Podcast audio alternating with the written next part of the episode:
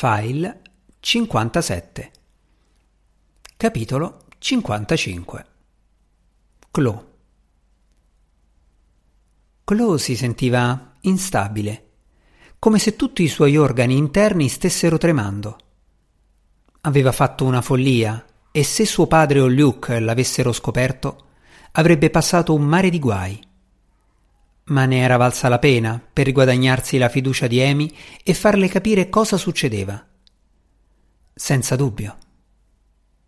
Finalmente Amy avrebbe capito che il problema non riguardava quel cretino di Jem o qualsiasi altro stupido ragazzo.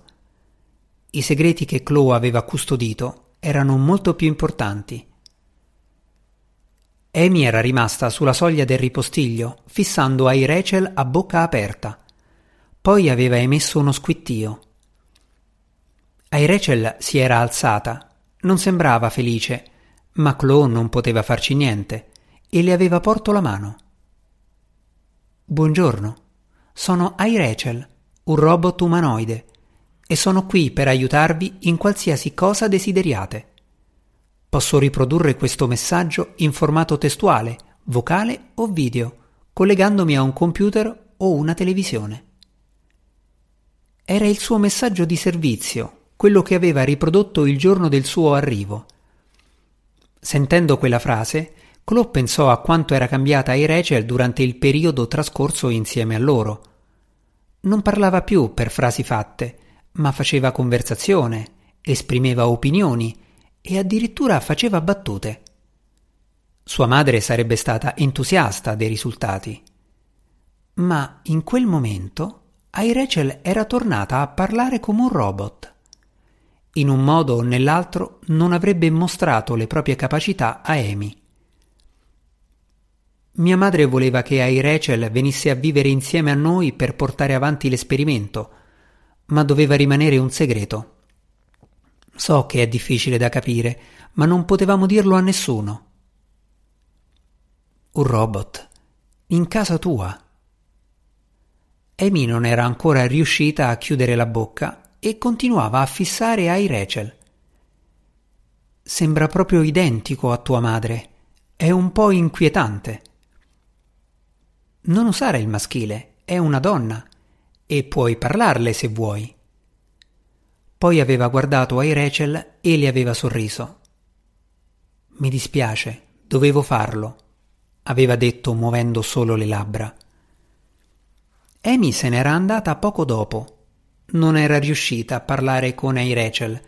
Si era limitata a fissarla, sbalordita, e poi a spostarsi per vedere se Ei Rachel continuava a guardarla. Quando Ei Rachel si era congedata per andare a controllare Sinead, Amy era tornata a casa in tutta fretta. Dopo che l'amica se n'era andata, Chloe iniziò a sentire una stretta allo stomaco. Aveva fatto la cosa giusta.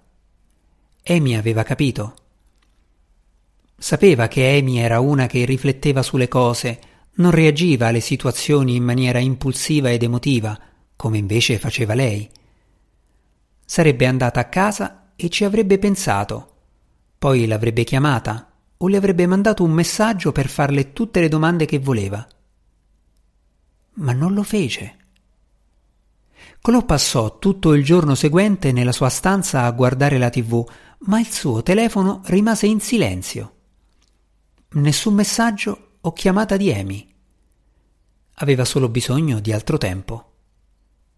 Sentiva il cuore pesante e triste. Bastava così poco, una stupida cotta per uno stupido ragazzo, a cancellare undici anni di amicizia. Non riusciva più a starsene lì seduta in camera sua col pensiero di aver perso la sua migliore amica. Scese in cucina, dove Rachel stava tagliando dei fagiolini per la salade nicoise che avrebbe preparato per cena.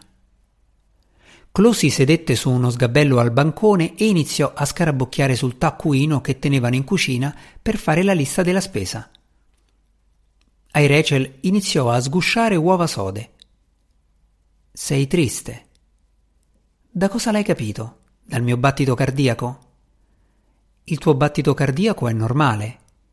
Il tuo viso è triste. e hai disegnato un gattino che piange. È un procione? La tua interpretazione tassonomica fa pensare alla famiglia Felide piuttosto che a quella Procionide, ma ti concederò la licenza artistica. Ah ah. Ah ah, davvero? Ma sei triste? Ami non mi ha ancora chiamato né scritto. Credo che mi odi. Perché dovrebbe odiarti? Per colpa di una stupida storia con un ragazzo. Jeremy alias Jem. Sono stata testimone auricolare della conversazione. Esatto. Perché dovrebbe odiarti? Se lui è attratto da te, la scelta è solo sua, non tua. Eh, dillo a Amy. Penso che sia più semplice odiare me che lui, perché io le vorrò sempre bene. Ma mentre tu e Amy parlavate, lei ha detto I ragazzi vanno e vengono, ma gli amici sono per sempre. Prima le sorelle, poi le storielle. Chloe soffocò una risatina quando sentì quell'espressione uscire dalla bocca di. Rachel. Lo so che l'ha detto, ma non è quello che sta facendo, giusto? È difficile essere respinti o sapere che qualcuno ha preferito un'altra a te. È un'altra delle frasi fatte programmate da mia mamma? No, l'ho estrapolata dalle mie osservazioni. Saggio consiglio. Chloe sorrise e fece girare lo sgabello. Non lo so. Forse sono solo paranoica. Forse sta solo pensando a quello che è successo. Da un momento all'altro tornerà qui e tutto si sistemerà. Rientra fra le possibilità concordò ai Rachel e si allungò per prendere una lattina di acciughe dalla dispensa. Neanche a farlo apposta, in quel momento suonò il campanello. Ai Rachel e Chloe si guardarono e scoppiarono a ridere. Non sarà Luke, vero? Non è previsto che venga oggi. Per precauzione andrò nel ripostiglio. Quando ai Rachel si fu nascosta, Chloe saltò giù dallo sgabello e si diresse all'entrata. Doveva essere Amy, per forza. Arrivò alla porta, girò la chiave e aprì.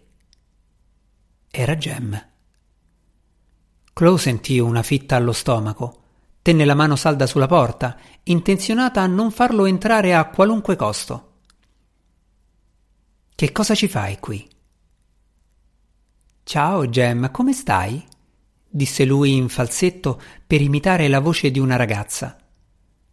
Ciao Gem, che cosa ci fai qui? Sono venuto a trovarti. È vietato? Dopo che mi hai chiamata puttana frigida in piscina? Sì, è vietato. Sono venuto a chiederti scusa, disse lui con tono ipocrita. Grazie per le scuse. Ora devo andare. Iniziò a chiudere la porta, ma lui allungò una mano per impedirglielo. Mi dispiace davvero. Non volevo farti arrabbiare, è solo che mi piaci davvero tanto. Mi fai entrare? Possiamo parlare? Aveva uno sguardo supplichevole e sembrava così triste e vulnerabile che Chloe fu sul punto di intenerirsi, ma poi si ricordò di come si era comportato con lei. Non voleva avere niente a che fare con lui. E poi che cosa avrebbe pensato Amy se avesse saputo che era stato lì? No, non puoi entrare. Non ti voglio in casa mia. Cosa? Perché? Sembrava davvero ferito e Chloe si sentiva in colpa. Dopotutto era il fratello di Jess. Poteva essere così cattivo. Ma decise di tenere duro. Non posso proprio farti entrare. Mia nonna sta male. E chi si sta occupando di lei? Sembrava un po' subdolo e Clone fu colpita. Mio padre. Perché? Gemme si girò a guardare il vialetto vuoto. Ah, davvero? E dov'è la sua macchina? Senti, vattene e basta. Clo tentò di nuovo di chiudere la porta, ma Gemme la bloccò. Perché non vuoi farmi entrare, Clo? Voglio dare un'occhiata alla donna robot. Amy non vedeva l'ora di dirmelo. E anche alcuni miei amici vogliono vederla.